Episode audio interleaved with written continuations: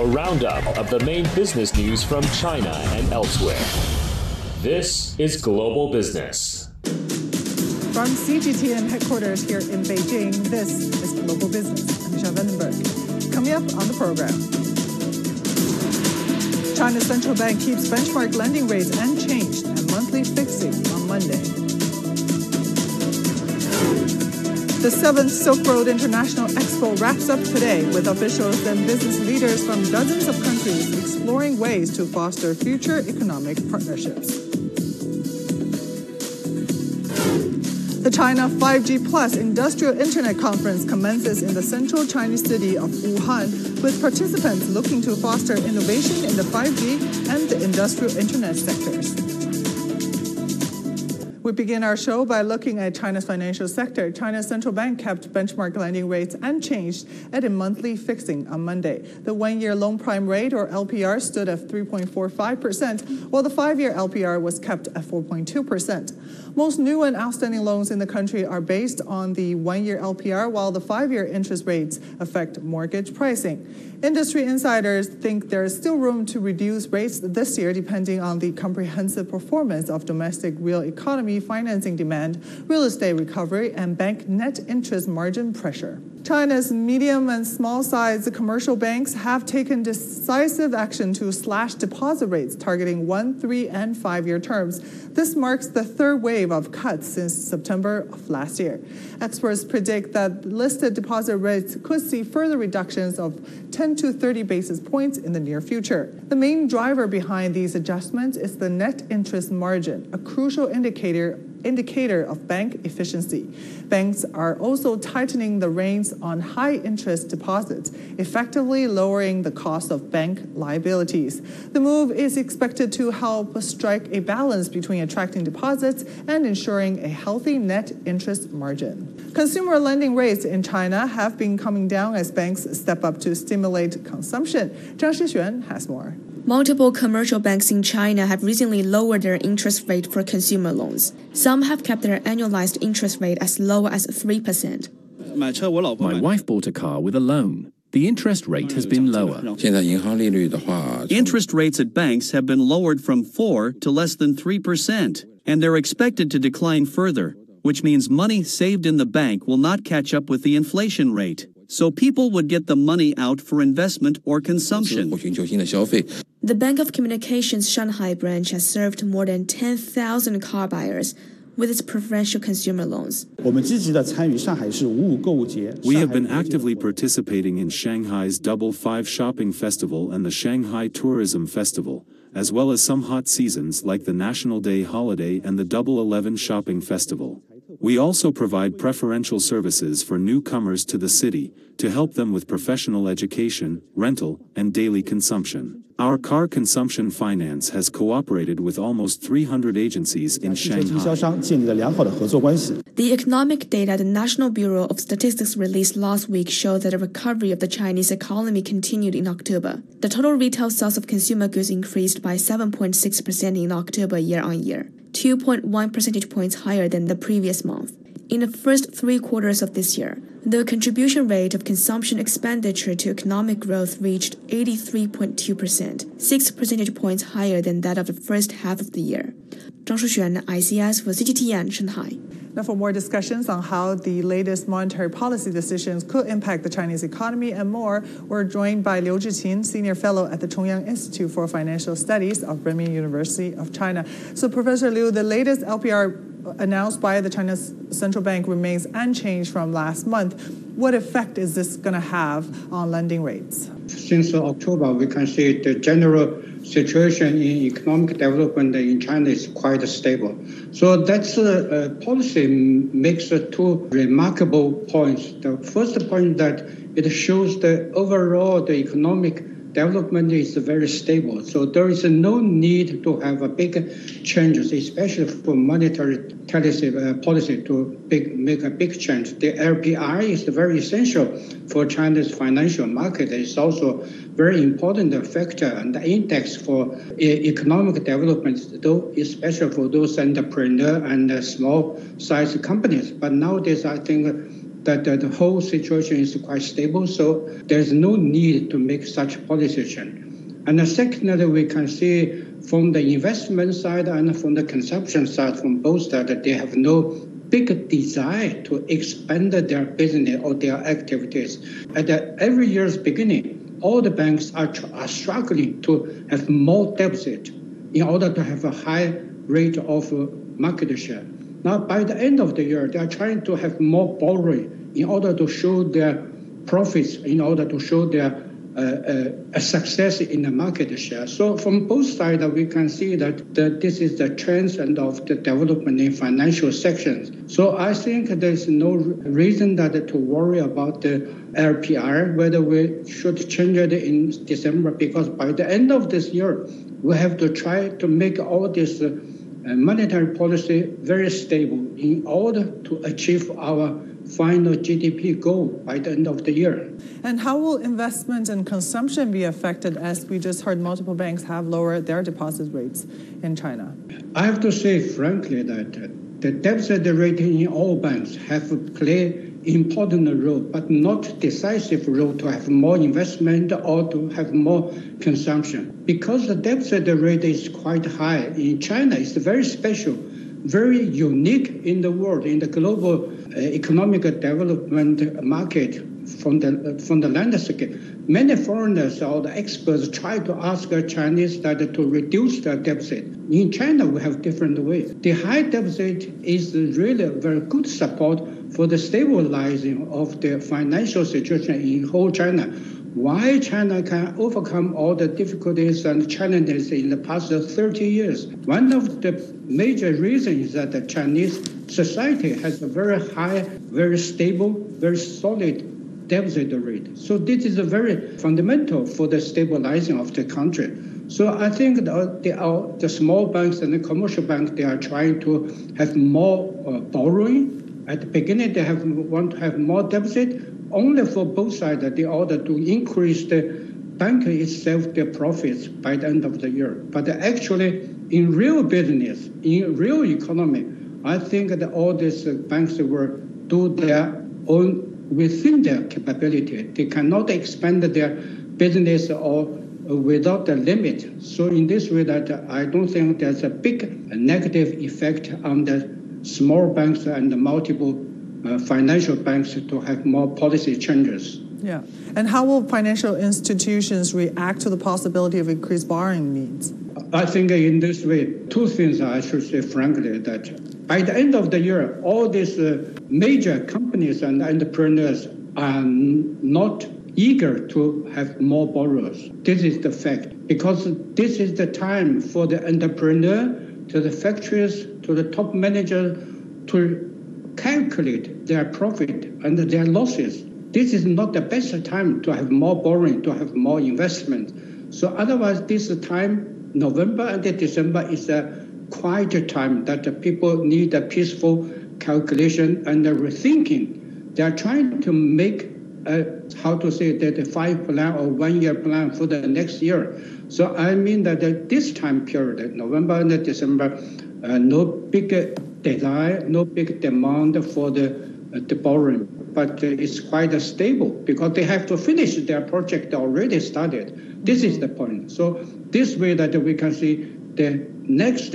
high or the turning point for borrowing is the beginning of the next year because they have to plan their new projects, they have to make more investment, they have to prepare their financial uh, uh, resources. So I think we don't need to have more concerns about this uh, tendency. Yeah. All right. Thank you so much for insights. Really appreciate your time. Liu Zhiqin, Senior Fellow at the Chongyang Institute for Financial Studies of Renmin University of China. China is actively working to support the development of more affordable rental housing projects across the country in order to address housing challenges. As part of this initiative, there has been an increased focus on introducing additional financial instruments, like the real estate investment trusts, to facilitate the financing of affordable rental housing. Our Ying brings us more details. The idea of REITs is not new. The real estate market has been talking about them for decades. The term stands for Real Estate Investment Trust, and they are put together by brokers to channel funds into specific property projects, with yields coming from the income generated by the real estate project. In 2022, China's first four affordable rental housing REITs were listed and traded on the A-share market. And in the first three quarters of the year, all the rental housing projects under the four REITs reported steady performance, with the REITs earnings exceeding 2 trillion yuan, in line with their own expectations. Housing experts say the introduction of the REITs marked an important milestone for China's rental housing market think it provides a good exit and financing channel for all, all the investors and operators. While we we know that rental housing, uh, in terms of asset type and operating model, it has a long uh, return period, so REITs provides a good exit channel for that. Secondly, uh, the REITs uh, initiative does require a lot of criteria on the asset management performance in terms of stabilizing uh, rental performance and occupancy rate, so that will help to drive the sustainable development and the growth of the market and there are more on the way. Shanghai-based Chengtou affordable rental housing REITs with Guotai Junan as its manager is now under review by the Shanghai Stock Exchange. China Construction Bank also stated that the National Development and Reform Commission is assessing its own REIT application.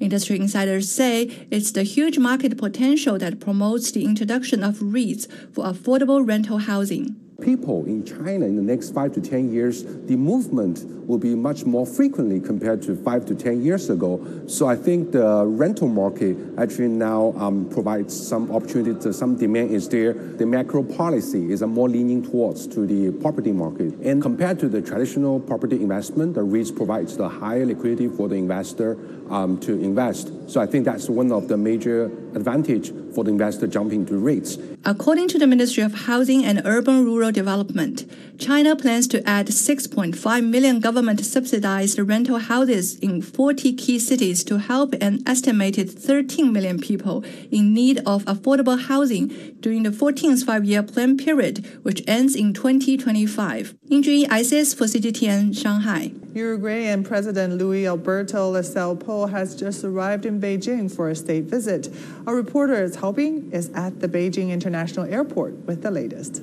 Fresh in Beijing, the Uruguayan President Luis Lacalle Pou begins his state visit to China at the invitation of Chinese President Xi Jinping. This marks his first visit to China during his term in office and the president is leading a large delegation. And according to Uruguayan official, the delegation includes key ministers and business representatives. Um, Chinese Assistant Minister of Foreign Affairs Hua Chunying has warmly welcomed the delegation, joined by the Guard of Honor. Uruguayan officials say the president's week long schedule lasts from Monday to Friday and involves meetings with top Chinese officials. He will take part in promotional events showcasing goods, services, and Uruguay's trademarks. President Lacalle Pou is also slated to deliver a master lecture at Tsinghua University. And on Wednesday, the Uruguayan leader will attend a seminar on investment opportunities before meeting President Xi Jinping. The official website for the Uruguayan president highlights the visit's objectives. The message emphasizes the intent to strengthen economic and diplomatic relations with China, their main trading partner. Coinciding with the 35th anniversary of diplomatic ties, the visit follows earlier successful trips by Uruguayan officials to China this year, um, including foreign, industry, agriculture, and fishery ministers. Both sides say the outcomes have been fruitful, fostering optimism for future bilateral trade cooperation and deeper strategic partnership. Cao Bing, CGTN, Beijing International Airport. Economic ties between China and Uruguay have strengthened in recent years with bilateral cooperation expanding to sectors beyond agriculture. CGTN's Zheng Chunying spoke to Wang Xiaoyuan, former Chinese ambassador to Uruguay, for more insights. Bilateral relations between China and Uruguay have sustained healthy development since the establishment of the ties in 1988. That's according to Wang Xiaoyuan, the former Chinese ambassador to Uruguay. He cited continuous growth in trade and increased all level exchanges. In 2022, bilateral trade reached 7.44 billion US dollars. That's more than 60 times as much as in 1988. China has become Uruguay's largest trading partner, and the bilateral political relations have also been stable. Looking ahead, with Uruguay being an important agricultural exporter, Expert says it has drawn trade complementarity with China, and there is great cooperation potential to be further tapped in this sector. China has a nihilistic long term demand for these products.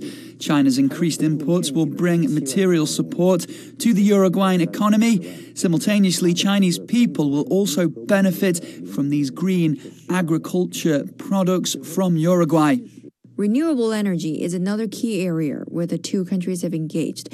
As one of the first Latin American countries to join the Belt and Road Initiative, China and Uruguay cooperated under this framework to promote green development. Now we want to go into a second energy transformation to, to decarbonize the rest of the economy, but also we see that we have an opportunity as a, an exporter of renewable energy for the world. We could install a lot of wind power and solar power. The problem is that we are thinking that more in the way of turning it into green hydrogen and exporting it to countries that have industrial intensive economies such as China and needs to substitute high energy intensive fossil fuels. Besides trade and economic cooperation, experts also highlighted the potential in cultural and people to people exchanges.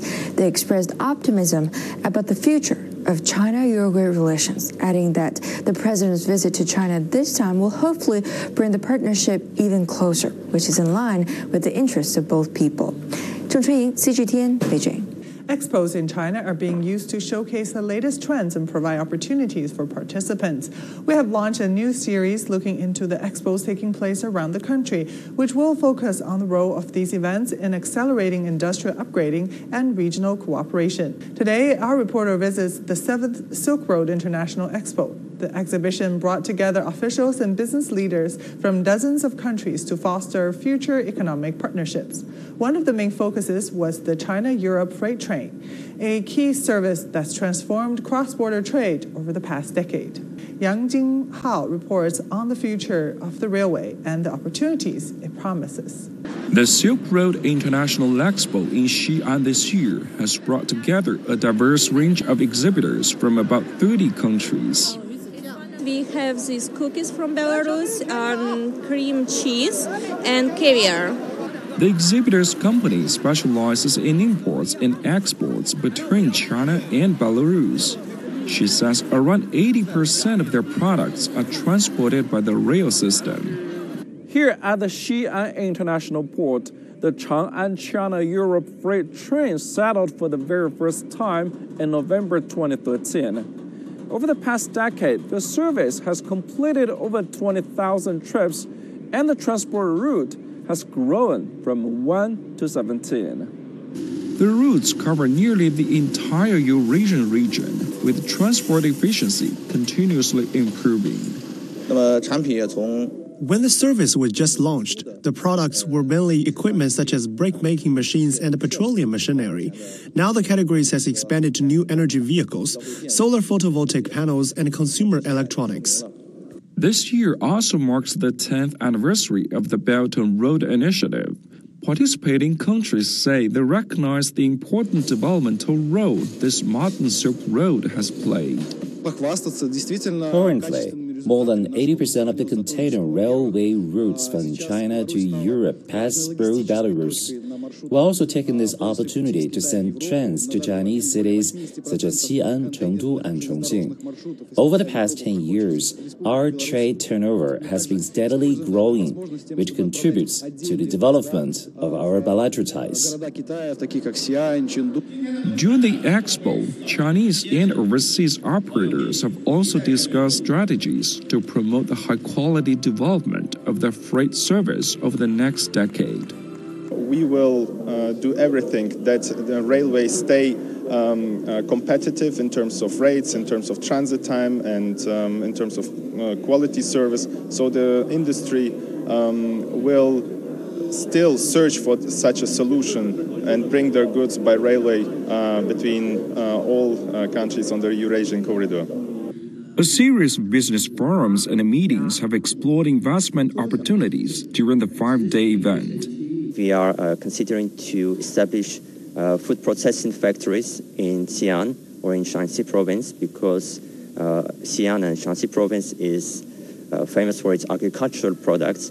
So this is necessary for the um, as a raw material for the processed food. Yang Jinghao, CGTN, Xi'an, Shaanxi Province. The China 5G Plus Industrial Internet Conference has kicked off in the central Chinese city of Wuhan. The event is jointly hosted by the Ministry of Industry and Information Technology and the People's Government of Hubei Province. Dai Kai has more. With Chinese Vice Premier Zhang Guoqing officially declaring the conference open, this year's China 5G Plus Industrial Internet Conference aims to advance the integration of digital and real economies while fostering innovation in 5G and the industrial internet. We must accurately grasp the role and positioning of 5G plus industrial internet in the overall picture of new industrialization. We aim to vigorously promote the high-quality development and large-scale application of 5G plus industrial internet, fully unleashing its impact and better supporting the advancement of new industrialization. China has made substantial strides in 5G plus industrial internet, boasting the world's largest and most technologically advanced international network, which includes more than 3 million 5G base stations. The robust development of the digital economy has significantly changed the global allocation of resources, industrial development patterns, and people's lifestyles. Driving the convergence of 5G plus industrial internet is a strategic choice to seize the opportunities of the new round of technological revolution and industrial transformation. The conference aims to harness a variety of resources from politics, industry, academia, and research to explore new generation information technologies such as 5G and artificial intelligence. It'll unveil key reports, including the National 5G Plus Industrial Internet Development Index and the 2023 Research Report on China's Urban Digital Economy. We will vigorously promote industrial innovation, conduct collaborative research across the industrial chain, advance the systematic breakthroughs of key product systems like industrial internet and industrial software public systems, establish the 5G plus industrial internet standard system and leverage 5G's leading advantages. The three-day conference will focus on topics such as new infrastructure, industrial transformation, and upgrades. It includes an opening ceremony, two thematic sessions, 20 parallel sessions, and numerous featured activities. As the first national level conference in the area of 5G and the industrial internet, the conference has been successfully held for three consecutive years. In its fourth edition, the gathering focuses on fostering an even deeper integration of the digital and real economies, providing crucial support for advancing new industrialization. 大概。Wuhan. Global manufacturers of new energy vehicles say improving relations between China and the U.S. is inspiring confidence in future exports. At the ongoing Guangzhou Auto Show, leading EV companies also expressed optimism over renewed commitments to promote trade and combat climate change by world leaders attending the recently concluded APEC summit meetings. Take a listen. As entrepreneurs, we are pleased to see China US relations improve. Trade war, technology bottlenecks, uncertainties in supply and market have made the last few years very difficult. Right now, US rate hikes are affecting our economy. Our currency trading, property sector, and stock markets are also under pressure. If China and the US can work together, it is amazing news because it would improve our economies and help us export globally. Currently, there's a very high barrier in exporting to the US. Right now, foreign cars in the US market are mostly made in Japan and Korea. It's a global brand. China is a priority for our investments because EV manufacturing, supply chain, and R&D resources are all here. Of course, we hope relations between China and the US will improve. Of course, we hope the world economy is steadily growing and thriving. One of the biggest car shows in the US is underway. Some of the biggest names in the industry are revealing their newest models and concept cars at the Los Angeles Auto Show. And this year, most brands are displaying at least one electric or hybrid car, a sign that the auto industry as a whole is moving toward EVs. Our correspondent Eddie Tianzan reports from Los Angeles. Electric vehicles have come a long way, with this week's Los Angeles Auto Show revealing multiple new EV models by almost every brand. You know, at a corporate level, Honda and Acura, um, you know, we're committed to uh, carbon neutrality by 2050, and you know that starts. Uh, you know, with uh, electrifying our lineup. For Acura, this is their first all electric SUV and every brand in this exhibition has revealed at least one all-electric or hybrid car this year. A strong sign of the auto industry leaning toward electric, but the transition has been gradual. I would see electric be more into major cities where the charging stations are available. Some states, they're a little bit hesitant about the whole electric world. They will probably transition more into hybrid. But um, the gasoline as well is very much still a, a people do want to buy that as well. But the transition is happening slowly through the hybrids. A significant portion of the Biden administration's trillion dollar infrastructure bill includes funding for projects that aim to prepare America for a larger EV network. It's projected that the U.S. is going to need about 300,000 fast chargers by 2030. We have over 30,000 today. So that's a that's a growth of 10x. There are thankfully a lot of funding programs that are out there to help support expansion of fast charging infrastructure. So we're we're growing as fast as we can to meet the growing demand. But demand is also limited by affordability, with many combustion engine models still going for more competitive prices. And while Chinese automakers have much lower price points, the Trump era tariffs on Chinese vehicles have kept their numbers limited in the U.S. auto market. Certainly, um, if you look at, at more recent trends in the production of electric vehicles, um, certainly you have to look at the at the Chinese product as being one that could very well be um, of interest to the American consumer. For the time being, big brands in the US car market are already focusing their efforts through electrification at a time when billions of dollars are being spent on changing the infrastructure for a carbon neutral future. It is Tianshan CGTN, Los Angeles. And that will do it for this edition of Global Business. I'm Michelle Vandenberg in Beijing.